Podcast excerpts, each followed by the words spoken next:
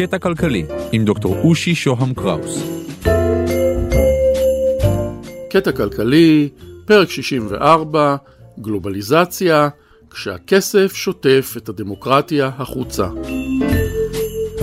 כשאנחנו מנתחים אירועים היסטוריים, אנחנו נוטים לקבוע גבולות ולחפש ציוני דרך קונקרטיים כדי לתת משמעות ולסדר את רצף המאורעות המבלבל. סוציולוגים רבים מזהים את תחילתו של הסחרור הגלובלי עם ה-27 בעשירי 1987. זהו יום המפץ הגדול, היום בו הוסרו בלונדון הרגולציות על שוק ההון. אז נתקע עוד מסמר, כמו שאומרים, בארון המתים של הסדר הפיננסי הישן של ברטון וודס, ואז התחילה החגיגה.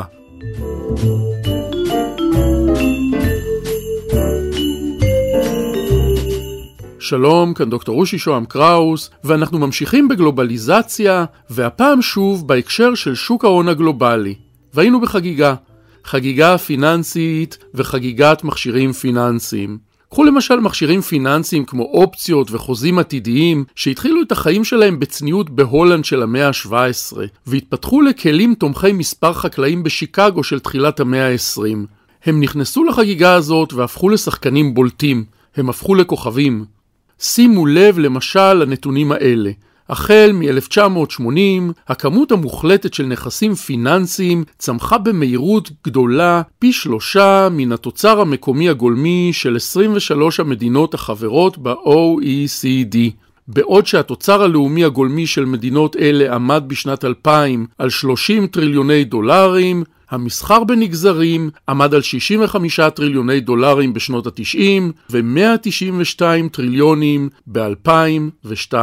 וזו רק דוגמה אחת להמחשת עוצמתו האדירה של שוק ההון הגלובלי. בשוק הזה משתתפים עשרות מיליוני שחקנים פרטיים ואלפי משקיעים מוסדיים. מדינות סוחרות בו בחובות שלהן, וקרנות פנסיה משקיעות בו את כספי החוסכים. נשאלת השאלה, האם הזרם האדיר הזה של סימנים אבסטרקטיים שמכונים כסף נשלט על ידי מדינות, או שמא המדינות נשלטות על ידי השוק? על השאלה הזאת קשה לענות מתוך נקודת המבט של זמננו. אנחנו נהיה מתונים מאוד וזהירים מאוד, ונגיד שהמדינות מתקשות מאוד לשלוט בשוק ההון, וששוק ההון עצמו יכול לקלקל מדיניות כלכלית של מדינות רבות. בספרי המקרו-כלכלה שמהם לומדים סטודנטים לתואר ראשון, מסופר סיפור יפה.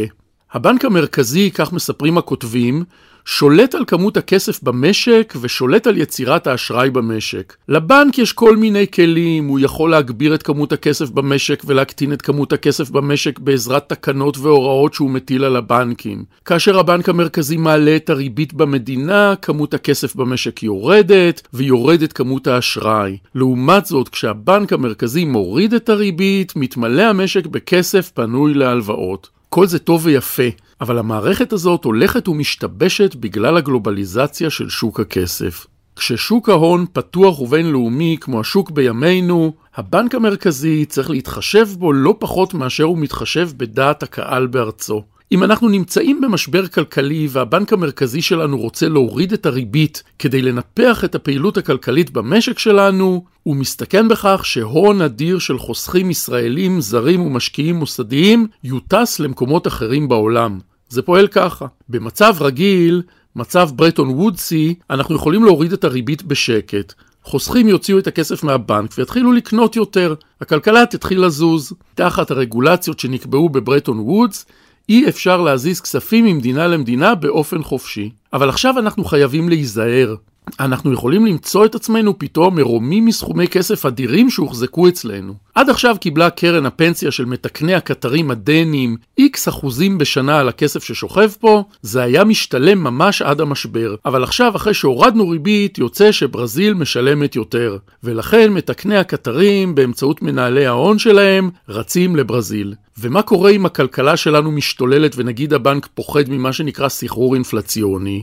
מה שבדרך כלל הוא היה עושה זה להעלות את הריבית. ככה הכסף ייספג בבנקים ובבנק המרכזי ויסתובב פחות כסף חופשי בשוק. אבל היום כששוק ההון פועל מעצמו, אנחנו צפויים לגל אדיר של כסף שישטוף את המדינה שלנו. מתקני הקטרים הדנים שמושקעים בברזיל וקרן נהגי האוטובוס מסיביר, יטיסו את הכסף שלהם מסין ישר אלינו.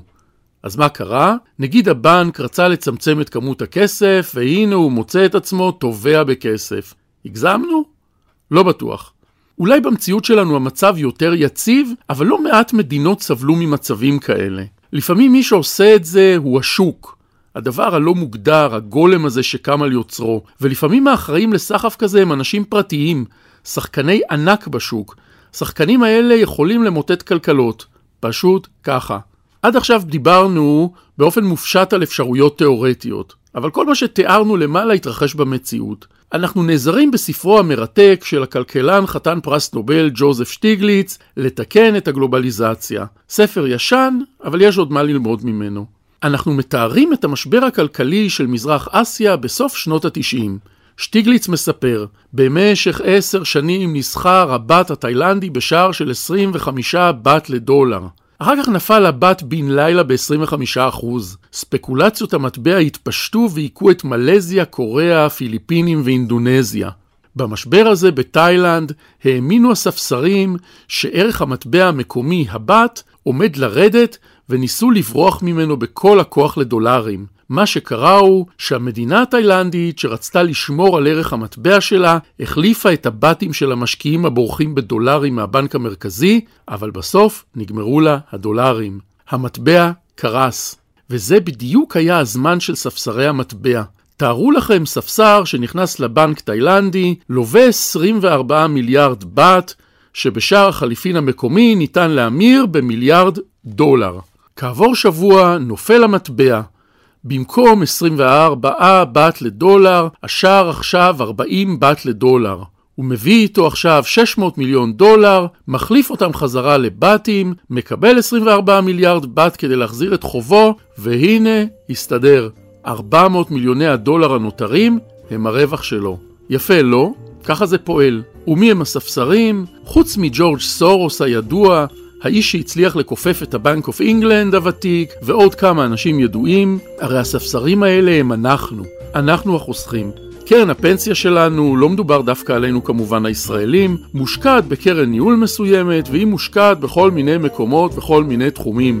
לפעמים, אם יש לנו מזל, היא יכולה להיות מושקעת בזמן הנכון ובמקום הנכון, במדינה אומללה, על חשבון כל תושביה שכלכלתה מתמוטטת. ומה קורה לאנשים האלה שלא נהנים מהגלובליזציה? על זה בפרקים הבאים. ניתן להשיג אותי ב-050-8898322, וואטסאפ בבקשה, או לקרוא לי בלינקדאין שלי, דוקטור אושי שוהם קראוס באנגלית.